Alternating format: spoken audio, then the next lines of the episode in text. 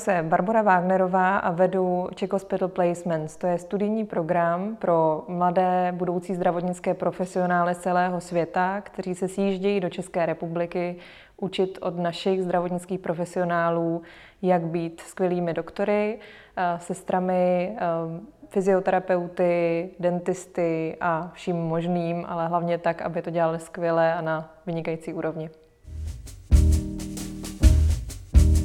Milí přátelé, já vás vítám u dalšího z našich rozhovorů na uh, téma, jak podnikají profesionálové a mým dnešním zástným hostem je Barbara Wagnerová, která uh, se zabývá uh, vlastně vytvářením platformy, která umožňuje zahraničním studentům získávat praxi v českém zdravotnictví. Baro, díky, že jsi přišla k tomu rozhovoru. Děkuji. Tvoje podnikání má značku Czech eh, Hospital Placement Program. Mm-hmm. Kdybys to na začátek mohla trošku představit, eh, v čem to spočívá, aspoň mm-hmm. stručně.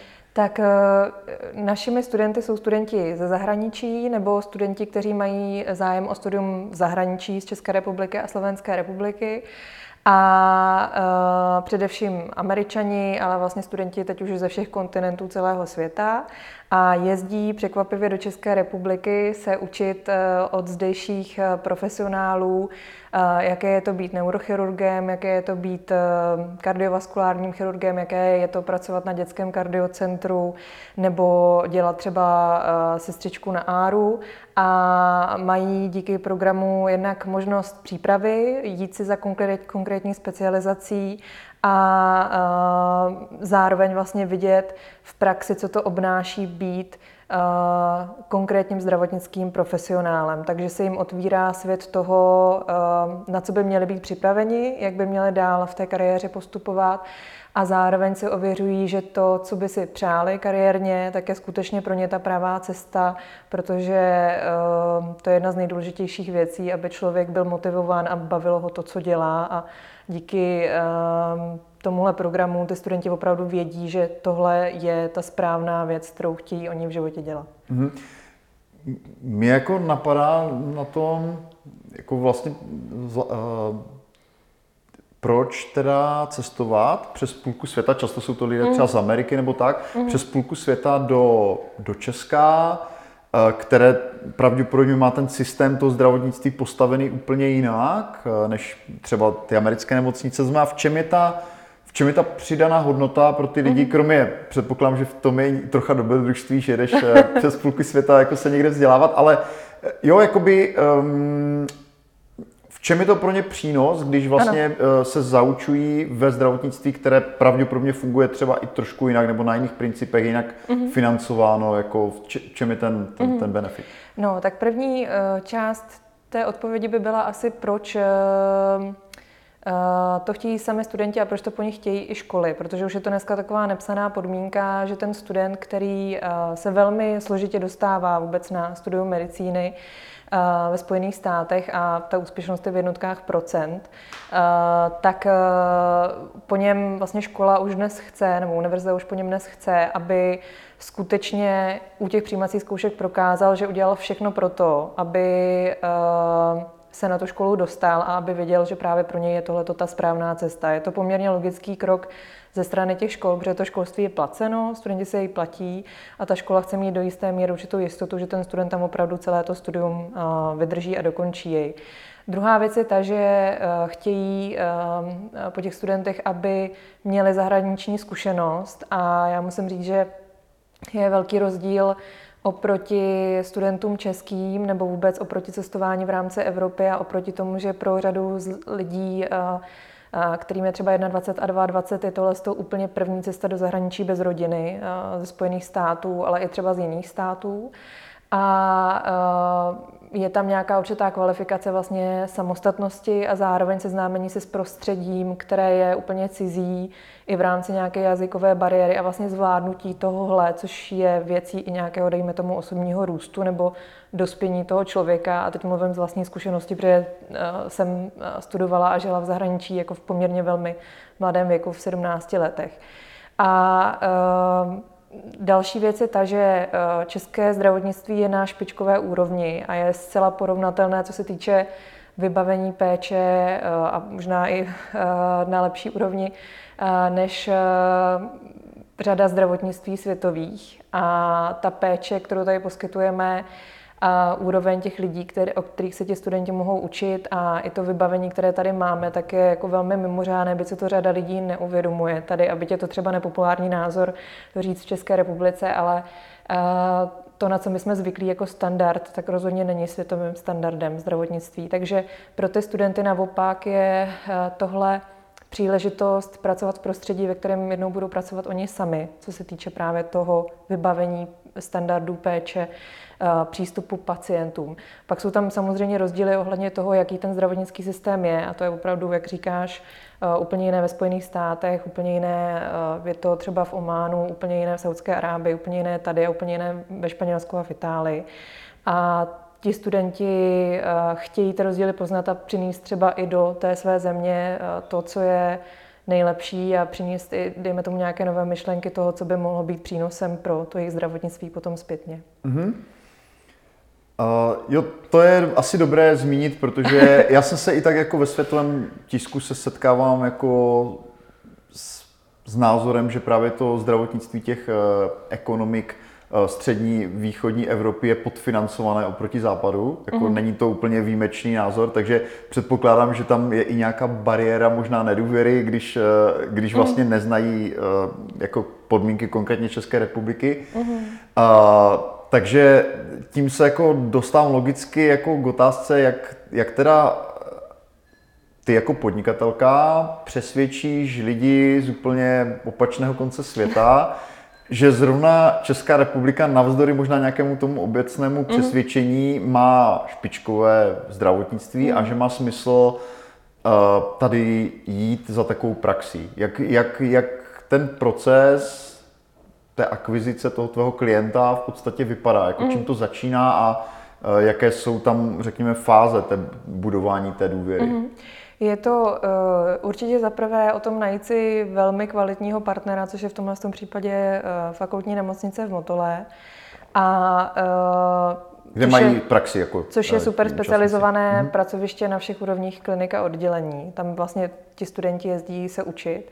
A tou výhodou toho pracoviště je, že v řadě uh, klinika oddělení si tam vlastně sjíždí případy z celé České republiky. To znamená, že to, co student vidí tady, tak se mu možná někde nepoštěstí ani během deseti let praxe, co se týče těch typů případů.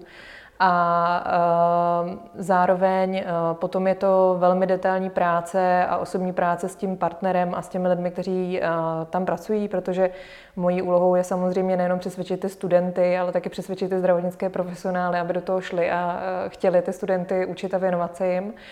A to je pak hodně o detailním představení daného pracoviště, eh, představení toho, jaké typy mm, případů eh, tam konkrétně řeší, co vlastně ten student může vidět, jak vypadá klasický den toho mentora, protože eh, celý ten program je hodně o tom, co je vlastně nejpodstatnější na té stáži a to je ten konkrétní člověk, který mě se bude jako studentovi věnovat, jak vypadá jeho den, co dělá, a co já s ním můžu vidět a jakou mám vlastně možnost a spektrum té práce vidět. A uh, to je vlastně to gro, které vlastně přesvědčuje, dejme tomu, i ty studenty, protože ty informace, které my poskytujeme, tak jsou velmi detailní a jsou, dejme tomu, tak trochu obrácené, protože my uh, těm studentům na rozdíl od těch ostatních studijních programů, které jsou hlavně třeba původem z Velké Británie nebo Španělska, tak eh, dáváme na výběr právě ty konkrétní specializace a především ty konkrétní lidi, kteří se jim budou věnovat. A díky tomu ta báze té důvěry jako je podstatně vyšší a zároveň vlastně vzděláváme a připravujeme pro tu stáž, protože eh, ten program musí být velmi dobře organizovaný a musí to být jasné hned tomu studentovi, eh, aby neměl pocit, že se jedná, dejme tomu, nějaký podvod nebo něco podobného. Nebo si tak. A my vlastně přesvědčujeme nejenom toho studenta, ale přesvědčujeme, přesně jak říkáš, i ty rodiče a přesvědčujeme třeba i studijní poradce a školy a univerzity, aby nám sem ty studenty poslali a aby řekli, ano, tohle je úroveň té stáže, kterou my si představujeme pro našeho studenta, aby ji zažil v zahraničí. Takže mm. ta um, ta cílová skupina jako v té první fázi té prezentace toho programu je pro nás hodně široká. Mm-hmm. Tak možná ještě bych já tu otázku ještě nějak eh, reiteruju a vrátím se možná úplně na začátek, mm-hmm. že? Mhm. protože ty máš jako, eh, ty jsi studovala humanitní směr, humanitní obory, ano. které nemají s medicínou vůbec nic společného, mm-hmm. ale přesto si se rozhodla založit tenhle ten program, mm-hmm. dělat v oboru, který byl pro tebe asi nějakým způsobem nový a stála si právě před tím mm. rozhodnutím, jako jak dostat tu informaci do světa. Tak možná pojďme se teda vrátit ještě o krok zpět, mm. jak eh, vůbec vznikla ta myšlenka, jak si získávala ty první klienty. Já předpokládám, že dneska už je to, uh, už máš nastavený nějaký, nějaký proces, kdy... Teď už je to pět let. Ano, pět ano. let, kdy, kdy uh, máš partnery v zahraničí, kteří ti tady uh, ty studenty posílají, nebo máš už nějakou vybudovanou důvěru, ale jak, jak to teda vlastně vzniklo a jak, mm. jak jsi začínala, protože tohle je přesně ten problém, před kterým asi stojí jako jiní čeští, čeští podnikatele, kteří chtějí nabídnout něco z Česka do světa mm. a vidí tam tu bariéru jazykovou, kulturní, bariéru nedůvěry, takže jak se jí podařilo mm. překonat tobě? No tak moje úplně osobní motivace, by tam studovala právě humanitní obory, bylo i zvažování na gymnáziu, že bych třeba eventuálně se věnovala medicíně, ale v tu chvíli jsem si nevěřila a neznala jsem nikoho, kdo uh, by mi to zdravotnické prostředí ukázal. A nakonec, protože mě bavily jazyky a spousta dalších věcí, tak jsem se vydala jiným směrem a tohle není zase úplně od mezinárodních... Ty jsi mimo jiné i zpěvačka, jsme zapomněli ano, dodat. tam, to, to, tam jenom jako relaxuju. uh, tak eh, tam jsem, uh, studu, jednak jsem studovala i mezinárodní vztahy a evropská studia uh, na Masarykově univerzitě a měla jsem díky ní možnost taky vycestovat ven na, na další studijní magisterský program. Tak uh, tam poměrně jakoby to uh, ten přesah je, protože pracuješ s ohromným množstvím eh, lidí ze zahraničí, úplně z jiného prostředí, úplně s jiným základem, úplně z jiných kultur. Takže tam trochu to navazuje, ale úplně ten můj prvopočátek byl, že jsem v rámci své magisterské práce začala Eh, spolupracovat eh, s, se zdravotnickými profesionály a to prostředí mě nesmírně vyhovuje. To, co mnohé lidi odrazuje od nemocnic, pak dezinfekce a podobné věci, tak mě nesmírně vyhovují a uh, jsem tam ráda a šťastná. A zároveň prostě opravdu nesmírně, musím říct, že i po těch pěti letech mě strašně překvapuje a zároveň i v souvislosti s tou situací, která teďka nastala, tak eh, to nasazení a ta neuvěřitelná eh, píle lidí, kteří v tomhle tom prostředí pracují, těch zdravotnických profesionálů a strašně jim baví s nimi pracovat a být jako v jejich prostředí, protože zároveň s tím studentem má možnost spoustu věcí vidět, protože jim zároveň i představujeme eh, řadu pracovišť a řadu oborů, o kterých třeba nic nevěděli nebo netuší.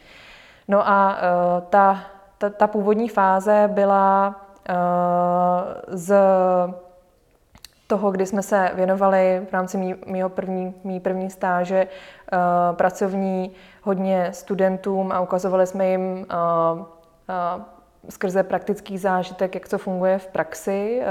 Tenkrát to bylo v rámci vlastně, které první stáže, jenom abych... Kterou jsem dělala při v Respekt institutu, který tenkrát vznikl při týdeníku Respekt a vydavatelství Ekonomia. Hmm. Byla to nezisková organizace, která se mimo jiné hodně soustředila i na vzdělávání a právě práci s mladými lidmi. A my jsme jim ukazovali tenkrát projektový management, jak funguje v praxi a měli s náma zážitkový týden, kdy mohli něco změnit ve svém městě. A mě strašně ta práce právě s mladými lidmi bavila. Hmm.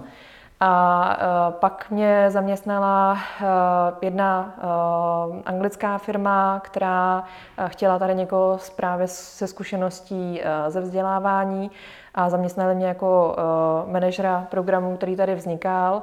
A to byl studijní program ve zdravotnictví, který ale neprobíhal tak, jak probíhá ten náš a byl spíše zaměřen na ty studenty, kteří si, dejme tomu, Kromě té praxe tady chtěli užít volného času a vidět hlavně Českou republiku.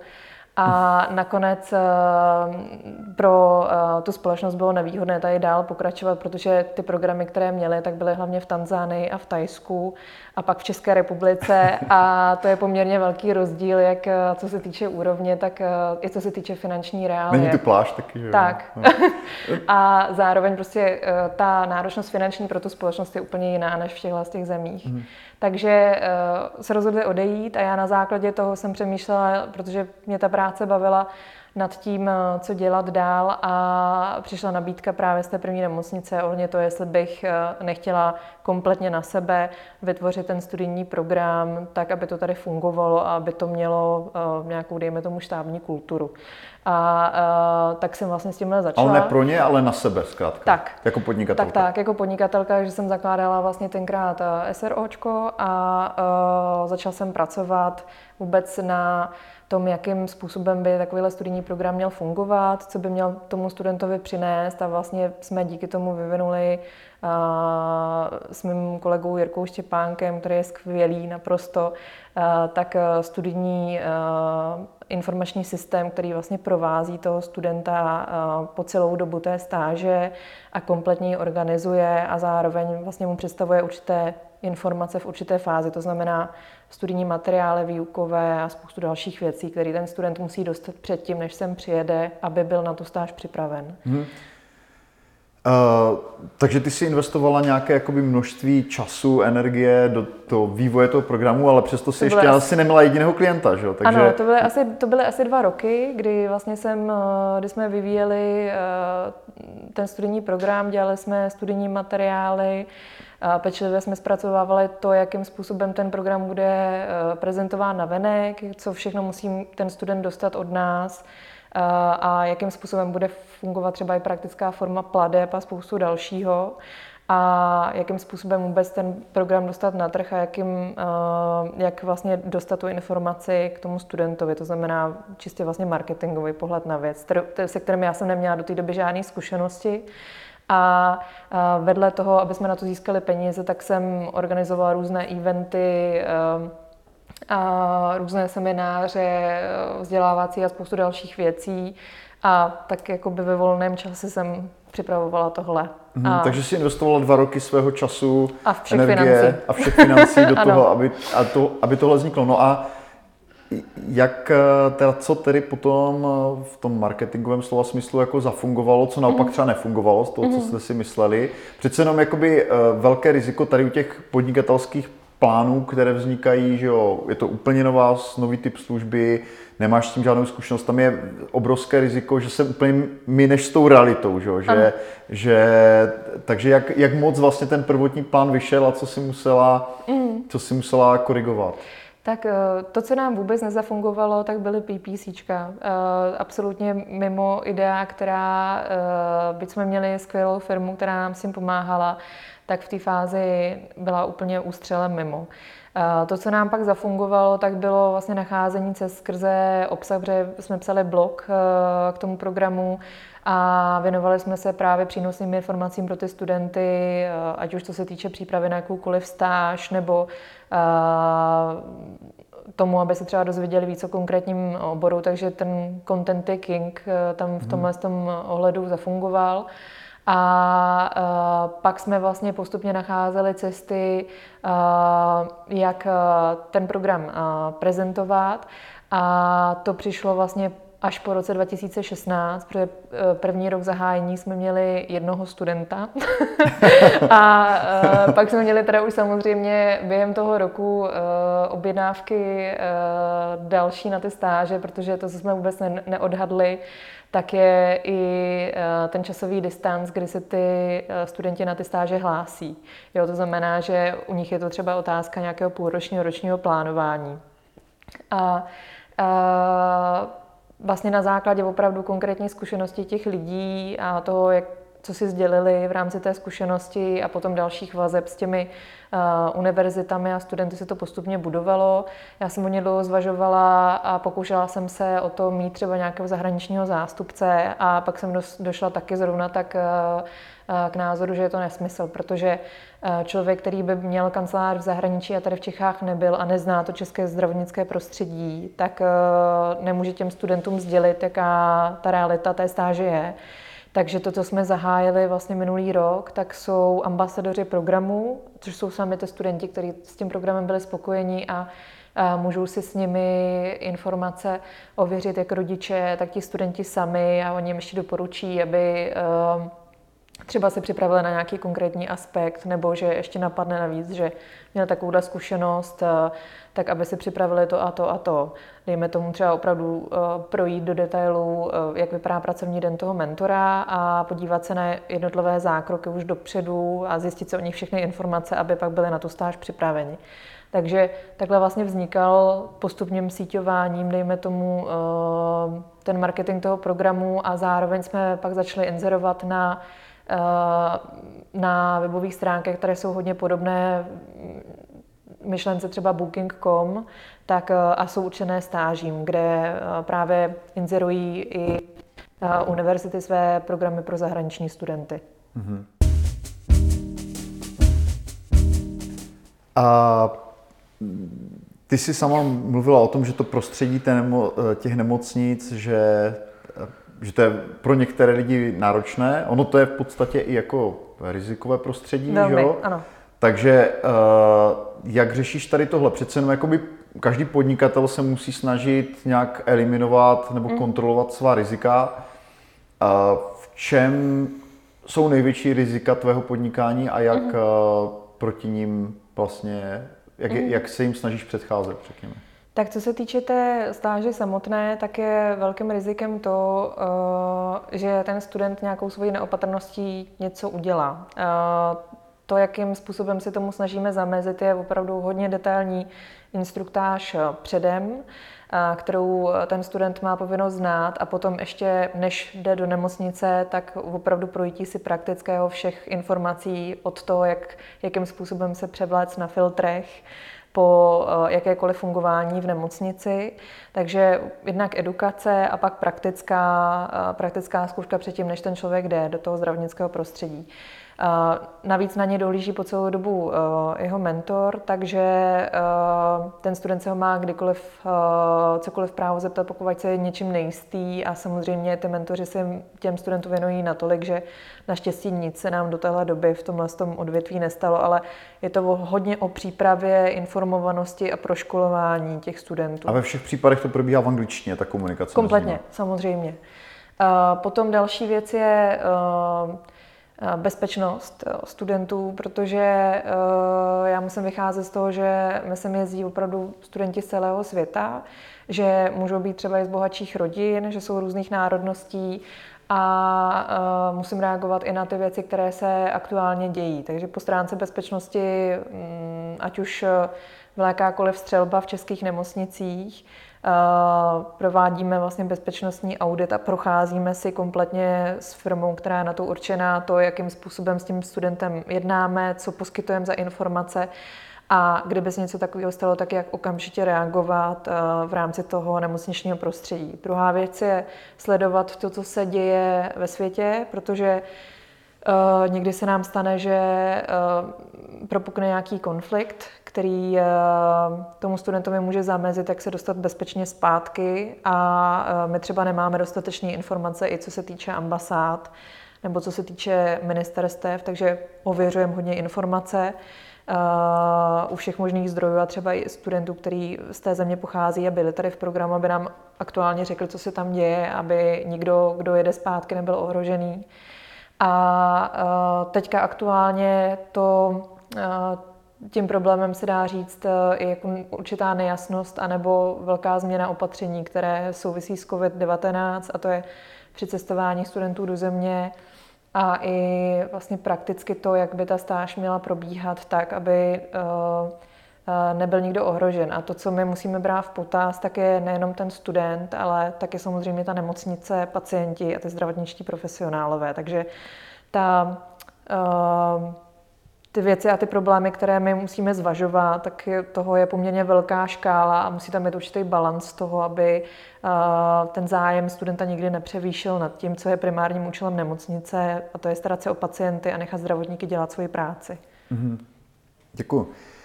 Uh, ty, jsi, ty jsi se zmínila, že uh, jsi studovala v nějakém mezinárodním prostředí, že mm-hmm. jsi poměrně brzy vycestovala. Já si dokážu představit, že uh, pokud ti studenti jsou z celého světa, dneska ze všech kontinentů, kromě Antarktidy předpokládám, že je jako... Ano. A že uh, tam vlastně poměrně náročná musí být jako ta interkulturní komunikace, že? protože mm. já to sám znám z cest, že Uh, už i třeba kultur, které jsou nám jako relativně blízké, hmm. ať už nějaký anglosaský kontext nebo nějaký skandinávský, můžou být třeba témata, která třeba v Česku jsou běžně diskutovaná, tam hmm. jsou nějakým způsobem už skoro tabuizovaná, jo. Hmm. Jsou tam jako velké rozdíly, eh, o čem je slušné bavit se prostě s Britem nebo hmm. s Američanem. A e, teď, teď nebo, nebo s člověkem, který z těch skandinávských zemí. Uh-huh. A mě zajímá teda vlastně tahle ta rovina, e, jak pro tebe je jako e, náročné přepínat vlastně mezi tady těmihle kontexty a co byly třeba věci, které jsi uh, musela tou metodou pokusomil nějak sama zjistit, kde jsou ty hranice té komunikace, mm. co naopak jako, co by jako tam nemělo zaznít třeba nebo tak. To mm. mi přijde jako velmi zajímavé, protože ty, ty si ten člověk, který je v popředí, se kterým mm. pravděpodobně ten student eh, bude komunikovat, mm. ať už tady nebo při, té, eh, při, při tom zájmu o tu, o tu mm. stáž. Takže co je pro tebe nejnáročnější v téhle rovině? No, uh... U nás je výhoda toho programu pro ty studenty ta, že já tam osobně v té nemocnici jsem jo, a vlastně jsem tam jim kdykoliv v dispozici a myslím si, že je to výhoda i pro ty zdravotnické profesionály, že v momentě, kdy mi zavolají Barbaro, ztratil se nám mezi druhým a třetím uzlem student, tak eh, já jsem tam schopná pro něj zajít a okamžitě odvízt na místo, aby něco nezmeškal. A uh, pak pro ty studenty je samozřejmě tohle výhoda i v momentě, kdy je nějaký určitý problém, který oni potřebují řešit. To, co třeba jsme řešili z hlediska náboženství, tak byla eh, tak byla samozřejmě eh, věc zahalení hlavy eh, a krku pro lidi, kteří jsou muslimové, v ženském případě muslimky. A nějakým způsobem se nám to podařilo vyřešit, že jsme našli vlastně čepici, která tomuhle tomu vyhovuje a která se normálně standardně dává třeba i pod určitou helmu a má vlastně Eh, takovéhle eh, zahrnutí tak, aby se ty eh, studentky cítily komfortně, nicméně mají jasně stanoveno to, co mají mít oblečeno do nemocnice a co v žádném případě nesmění. Ale tohle je třeba jako hodně citlivý téma, ale jenom pro určitou část mm-hmm. lidí.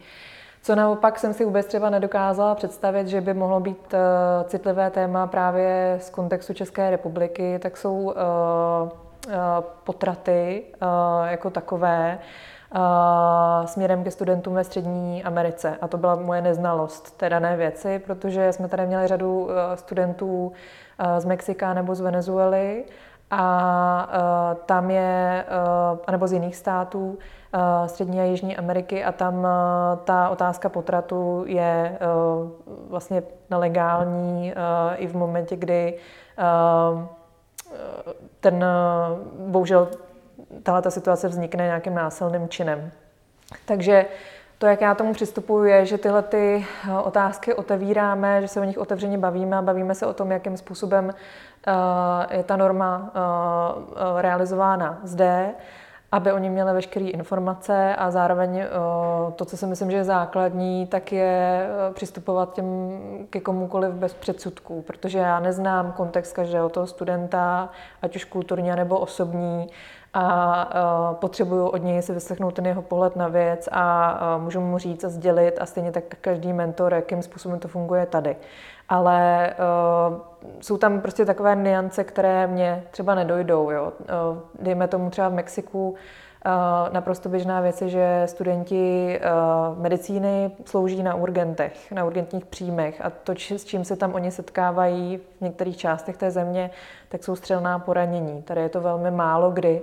Takže třeba představa pro ně rušného urgentu se úplně zcela míjí s naší představou rušného urgentu, kde tam čeká hodně pacientů. Jo. Takže mm-hmm. uh, je to uh, strašně moc o té osobní zkušenosti toho studenta, odkud pochází a to, to, co se snažím praktikovat, tak je jednak uh, přístup bez předsudků, profesionální a otevřený a nechám každého říct to, jaký má svůj názor a uh, setkáváme se třeba s tímhle i v případě nějakých etických otázek, co se týče medicíny nebo ošetřovatelství nebo komplex, komplexně zdravotnictví. Dejme tomu, kdy se studenty trénujeme přijímací prohovory uh, profesní anebo na univerzity.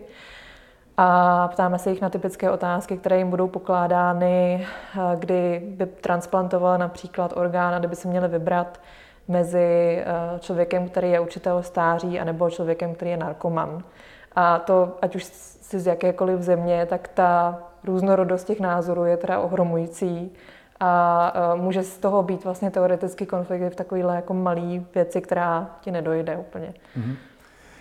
Uh, Báro, moc děkuji za, za rozhovor a přeji tvému programu, ať dále, ať, jednak ať teda uh, se mu daří i v době po koronavirové nějaké krizi, Doufajme. protože předpokládám, že to byl velký zásah do tvého podnikání, uh, i si to zmínila a ať se ti daří. Děkuji, děkuji za rozhovor. Moc. Díky.